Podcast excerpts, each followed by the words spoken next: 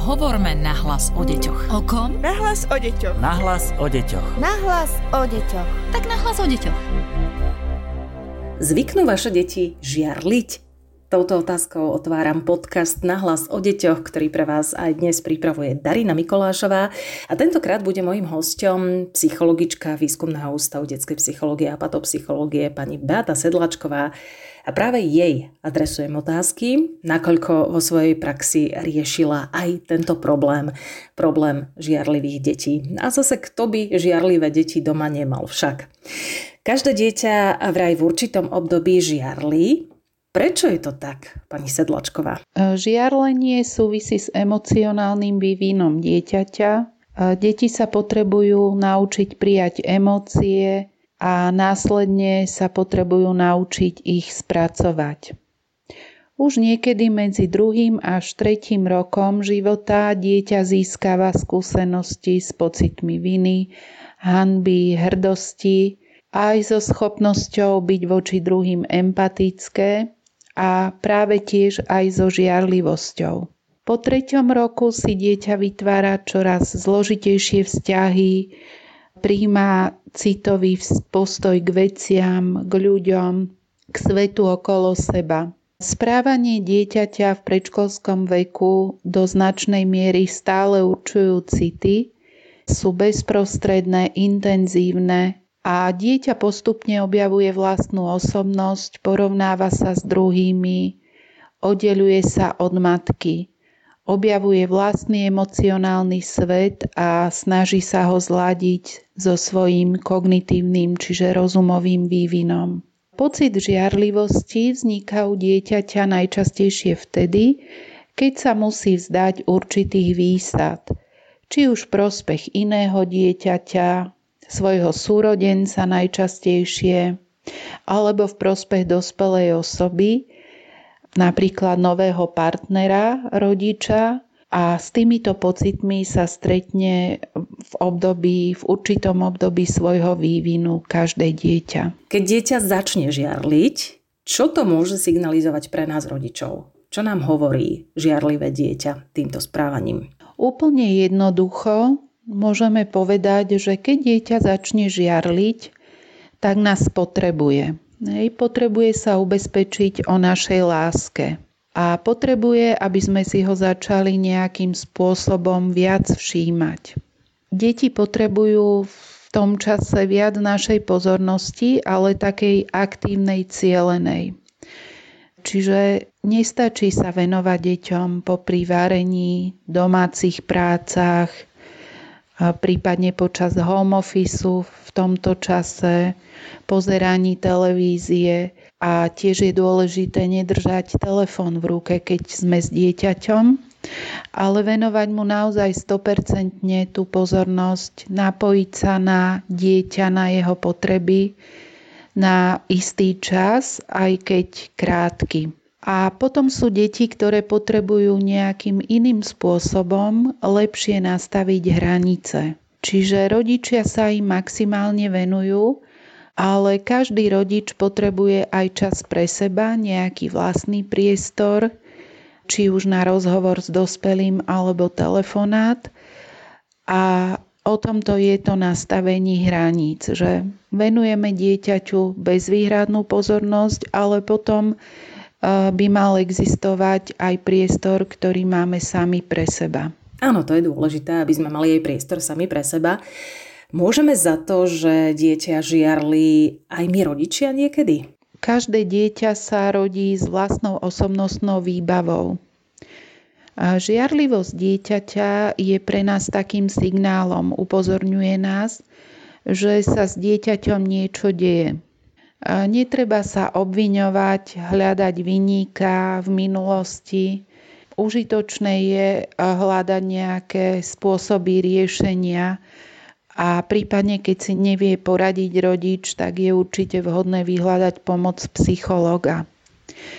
Deti, ktoré sa cítia vypočuté, akceptované, sú ochotnejšie aj spolupracovať, a reagovať empatickejšie a akoby postupne preberať tú zodpovednosť za svoje správanie a prejavy.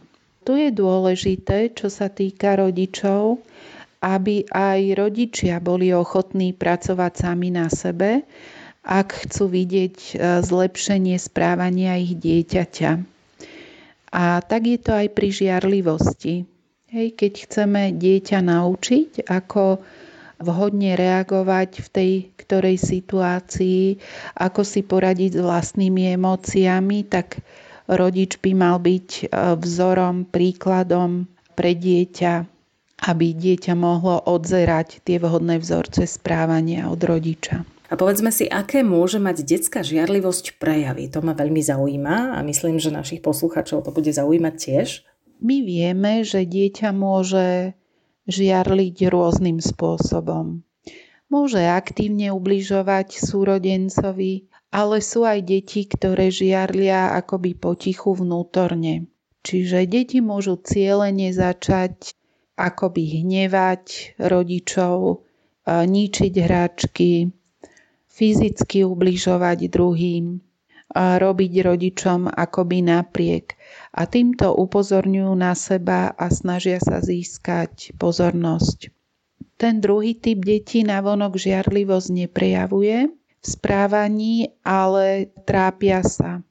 A to môže byť ešte horšie, pretože deti potrebujú emócie sa naučiť prejaviť, spracovať a nejakým spôsobom ich zvládať.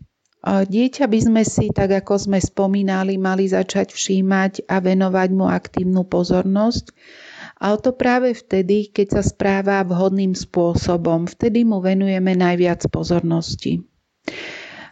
Negatívnym prejavom v správaní, čo sa týka žiarlivosti, tak vtedy by sme mali venovať dieťaťu čo najmenšiu pozornosť, nekričať, nehnevať sa na dieťa, ale tú nevhodnú aktivitu správania prerušiť, zabrániť tomu, aby dieťa niekomu alebo sebe ubližovalo, aby niečo ničilo a tu by sme mali minimalizovať ten čas a energiu tomuto venovanú.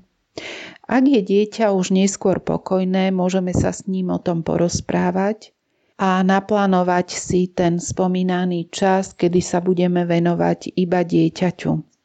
Žiarlivosť by sme teda mali vnímať ako signál, že nás dieťa potrebuje. V staršom veku pri žiarlivosti na nového partnera môže dieťa tiež reagovať rôzne. Môže prísť zhoršený prospech v škole, ale dieťa môže napríklad aj šikanovať iné deti v triede, môže reagovať nevhodným sociálnym správaním, prípadne siahnuť neskôr po nejakých návykových látkach. A všetky tieto signály je dôležité včas podchytiť. Čo by sa stalo, keby sme malého žiarlivca ignorovali? Ak by sme dlhodobo ignorovali tie prejavy žiarlivosti u dieťaťa, tak môžeme predpokladať, že problémy sa budú prehlbovať a napríklad tie spomínané vzťahy medzi súrodencami môžu zostať trvalo narušené. Dieťa si môže v takom prípade osvojiť nevhodné vzorce správania a tieto môže potom používať aj vo svojich dospelých vzťahoch, napríklad voči svojmu partnerovi. A teda to, čo vieme teraz účinne podchytiť a napraviť v ránom detskom veku, môže v dospelom veku spôsobiť vážne problémy. Hovoríme aj o tom, ako dieťa adekvátne naučiť vyjadrovať svoje emócie. Dieťa častokrát žiarli aj na súrodencov, najmä na mladších súrodencov. Čo môžeme ako rodičia robiť v tomto prípade? Žiarlivosť na súrodencov je asi taká najčastejšie spomínaná žiarlivosť u detí, a najčastejšie sa vyskytuje u prvorodených detí, ktoré majú okolo 2-3 rokov a po narodení ďalšieho súrodenca. A je to pochopiteľné, pretože dieťaťu dovtedy venovala pozornosť, takú bezvýhradnú pozornosť celá rodina a odrazu sa akoby dostávalo dieťa na okraj záujmu. Tá žiarlivosť sa môže prejaviť v úplne otvorenej podobe a môže prerásť až do takého priamého nepriateľstva so snahou ublížiť mladšiemu súrodencovi. Inokedy sa môže dieťa snažiť získať pozornosť alebo tú stratenú pozíciu rôznymi nevhodnými spôsobmi, ako by klesli na takú nižšiu vývinovú úroveň, čiže nechajú sa znova obliekať, krmiť, začnú viac plakať, chcú sa nosiť na rukách alebo môžu mať problémy s pomočovaním. Vždy je najlepšie takémuto výchovnému problému predchádzať. Čiže dieťa treba na príchod súrodenca pripravovať ešte pred jeho narodením a informovať ho o tom, že sa mu narodí súrodenec primerane veku, a snažiť sa ho zapájať aj do priebehu tehotenstva, ako babetko vlastne rastie, rozprávať mu o tom, ako, ako bolo ono ešte v brúšku, ako bolo maličké. A neskôr ho zapájať do starostlivosti o súrodenca po príchode babetka na svet. Ja som čítala, že údajne pomáha, ak dieťa po narodení mladšieho súrodenca poveríme nejakou úlohou, nejakou dôležitou samozrejme. Čo si o tom myslíte ako psychologička?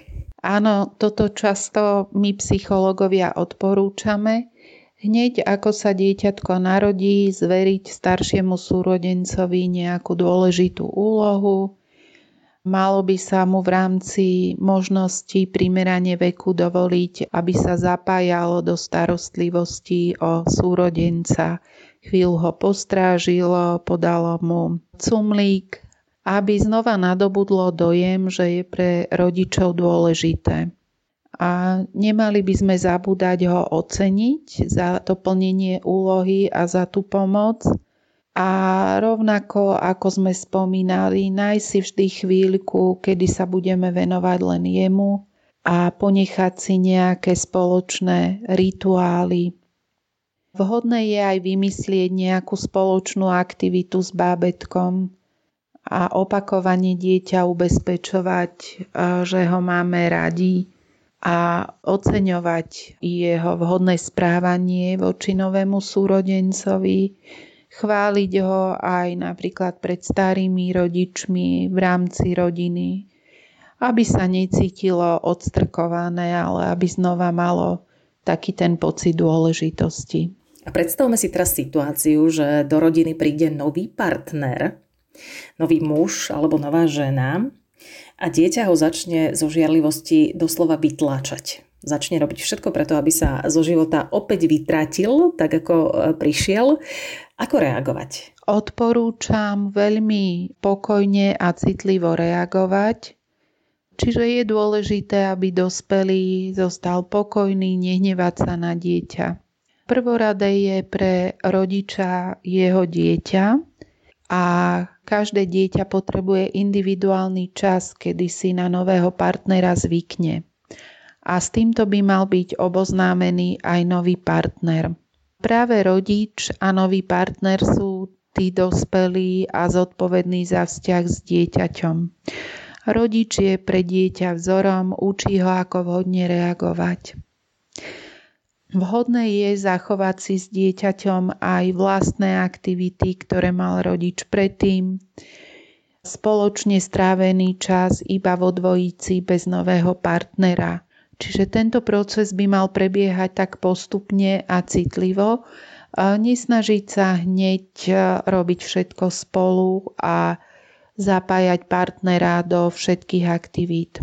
Čiže nie je to tak, že by mali všetci zrazu tráviť čas v trojici a vhodné je rešpektovať takéto individuálne tempo dieťaťa a jeho individuálne reagovanie a prežívanie k novému partnerovi. A poďte nám ešte poradiť, čo e, máme robiť, aby sme nevychovali dieťa, ktoré bude aj v dospelosti chronickým a chorobným žiarlivcom, pretože tej žiarlivosti sa mnohí doslova desíme. Vhodné je podporovať zdravé sebavedomie dieťaťa a pomáhať dieťaťu hľadať, v čom sa mu darí, v čom je jedinečné. Čiže podporujeme dieťa v jeho záujmoch, v krúžkoch, ktoré navštevuje, v tom, čo ho baví, v čom sa mu darí. Ale zároveň aj s láskou nastavovať dieťaťu hranice, pomôcť mu oddeliť svoj vlastný svet a svet druhých, rešpektovať hranice druhých ľudí a ich vlastný priestor. Čiže dieťaťu by sme mali pomôcť, aby sa nestalo takou závislou osobnosťou. Pomáhame mu budovať pestré medziludské vzťahy, nadvezovať kamarátstva a snažiť sa nežiť ako rodina izolovanie.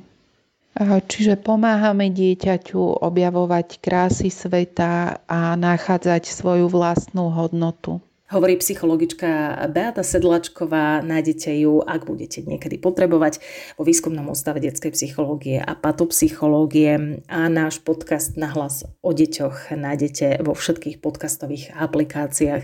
Ak máte akékoľvek otázky, nech sa páči, napíšte nám na hlas o deťoch zavináč woodpub.sk. Teším sa na vás opäť o týždeň. Podcast Nahlas o deťoch realizujeme v rámci národného projektu štandardizáciou systému poradenstva a prevencie k inklúzii a úspešnosti na trhu práce.